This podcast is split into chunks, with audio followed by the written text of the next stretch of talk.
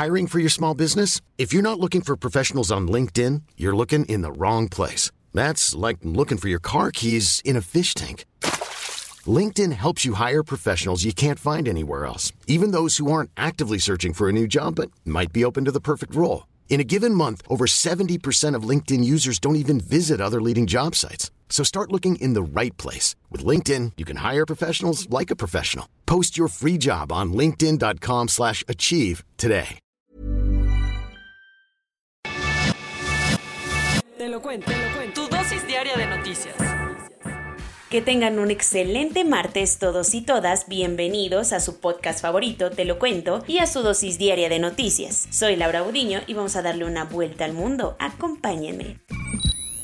Me enseñaste que el amor se cohíbe en los juzgados. Aunque Brad defendió en la ONU la demanda contra armerías estadounidenses, estas contestaron que no tienen vela en el entierro sobre la violencia en México. Seguro recuerdas, hace meses la Secretaría de Relaciones Exteriores de México presentó una demanda civil en una corte federal de Massachusetts contra 11 empresas estadounidenses fabricantes de armas. El gobierno mexicano insiste en que estas compañías diseñan armas especialmente para los narcos y lo hacen sabiendo que acabarán entrando de forma ilegal a México, donde son utilizadas por los cárteles para asesinar a mexicanos, pues entre el 70 y el 90% de las armas recuperadas en escenas del crimen en México vienen de Estados Unidos. Toda la carne al asador. Mientras el gobierno esperaba la respuesta legal de las empresas demandadas, Marcelo Ebrard se lanzó a Nueva York, donde abrió la sesión del Consejo de Seguridad de Naciones Unidas. En su intervención, el candidato presidente, no, perdón, sorry, el canciller dijo que los esfuerzos de la ONU por prevenir y contrarrestar el tráfico de armas han sido insuficientes, así que le pidió a los países comprometerse de una buena vez. Lo mismo le dijo al sector privado del mundo, a quien le exigió cooperación para monitorear las cadenas de distribución de armas en el planeta.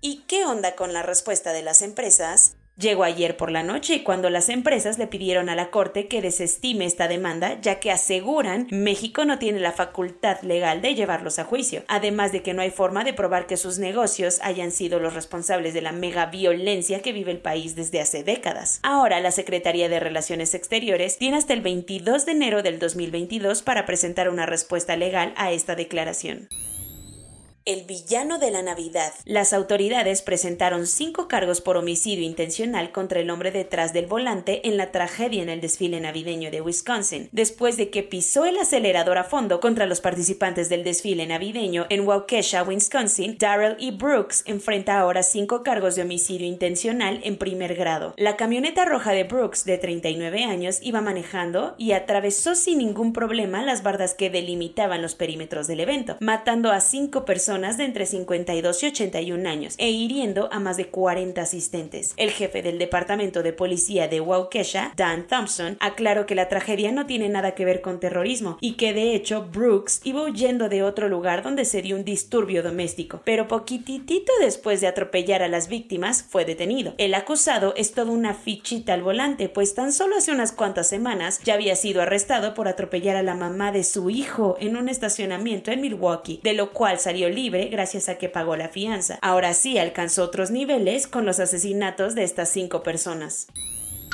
Cuentos cortos. La Fiscalía General de la República investigará las inundaciones de Tula por posible negligencia de funcionarios públicos. La trágica inundación del 6 de septiembre terminó con la vida de 14 personas y perjudicó a más de 30.000 hogares. La investigación viene luego de que Animal Político reportó que el desbordamiento del río Tula no fue por las lluvias, sino por una serie de decisiones tomadas o no tomadas a nivel gubernamental. Al parecer, para evitar que el Valle de México acabara inundado, las autoridades bombearon a Hidalgo mucha más agua de la que el río podía soportar. El presidente López Obrador ha topado con hueso en muchos de sus planes debido a lo que él llama como embestidas legales. Para evitar que le sigan aguando la fiesta, la presidencia de la República publicó un decreto en el diario oficial de la Federación para declarar como interés público y de seguridad nacional todas las mega obras de infraestructura que está encabezando el gobierno. La movida hará que las dependencias de gobierno se salten todos los requisitos y autoricen en FAT todo lo relacionado a proyectos como el aeropuerto Felipe Ángeles, el tren Maya o la refinería de Dos Bocas.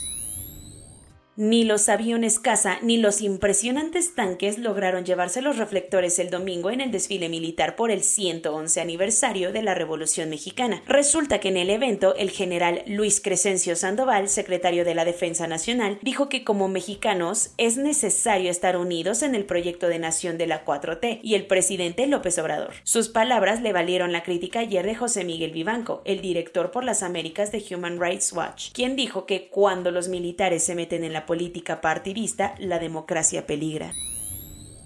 A pesar de que la oposición ahora sí estuvo presente en la jornada electoral del domingo en Venezuela, el chavismo arrasó casi por completo en todo el país, quedándose con 20 de los 23 estados en juego. Además, Maduro consiguió embolsarse la alcaldía de Caracas, mientras que la oposición solo se alzó con la victoria en tres estados, con todo y que esta elección sí estuvo supervisada por organismos internacionales. Lo que es un hecho es que la participación fue muy baja, por ahí del 41%, pero si la oposición quiere tener un mejor desempeño en las presidenciales de 2024, tiene que mostrarse mucho más unida.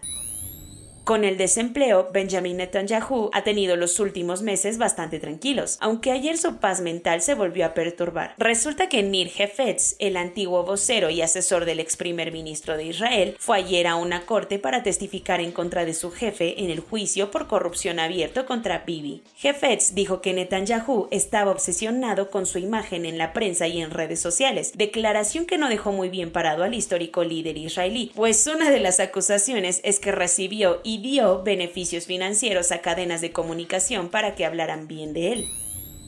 El día de mañana será una fecha importantísima en temas de tecnología espacial, ya que la NASA llevará a cabo una misión para estallar a propósito una nave contra un asteroide, con el objetivo de cambiar su rumbo. Esta es la primera vez que la humanidad interfiere con las rutas de cuerpos espaciales y la finalidad de hacerlo es evitar que terminemos como los dinosaurios, aplastados por un meteorito. Así que Double Asteroid Redirection Test será la primera prueba de un sistema de defensa planetario que podría evitar que los asteroides se acerquen demasiado a la Tierra. Corona News. En México el número total de vacunas puestas es de 131.075.161. El número de personas vacunadas con esquema completo es de 64.317.192. Esto representa el 71.87% de la población mayor a los 18 años. La Universidad de Washington estimó que para marzo 2022 las muertes asociadas a COVID-19 en México llegarán a las 415 mil. Aunque reconoció que ya se empieza a ver indicios de una cuarta ola de contagios en México, el secretario de Salud, Jorge Alcocer, dijo que no quería que esto lo supiera la prensa, a lo que calificó como distorsionadores de la verdad. Las autoridades francesas mandaron elementos policiales a la isla caribeña de Guadalupe, un territorio de ultramar de Francia, en respuesta a las intensísimas protestas contra las restricciones por COVID-19. En palabras de Angela Merkel, la situación por contagios de COVID-19 en Alemania es dramática y considera que las medidas actuales no serán suficientes para evitar una catástrofe total. Como las estrictas cuarentenas no le están dando tan buenos resultados, el nuevo sistema en Nueva Zelanda relajará las restricciones a partir del 3 de diciembre, pero centrándose en premiar a los que estén vacunados y quitándole privilegios a los que no. A partir del próximo mes en Kenia será necesario mostrar el certificado de vacunación para poder entrar a varios negocios como restaurantes, bares y oficinas gubernamentales, cosa que molestó mucho, pues menos del 5% de la población cuenta con un esquema de vacunación completo. Demostrar un esquema de vacunación completo era requisito para trabajar en Walt Disney World de Florida hasta la semana pasada, que el gobierno del estado firmó una legislación que prohíbe solicitar esto como condición para laborar. Vladimir Putin anunció que se puso la dosis de Sputnik Light a manera de refuerzo y además dijo que le gustaría formar parte de los ensayos que se realizarán para probar la versión en spray nasal de la misma vacuna. Soy Laura Gudiño y esa fue su dosis diaria de noticias de este martes 23 de noviembre. Que tengan un buen día y nos vemos mañana en su podcast favorito, Te lo cuento.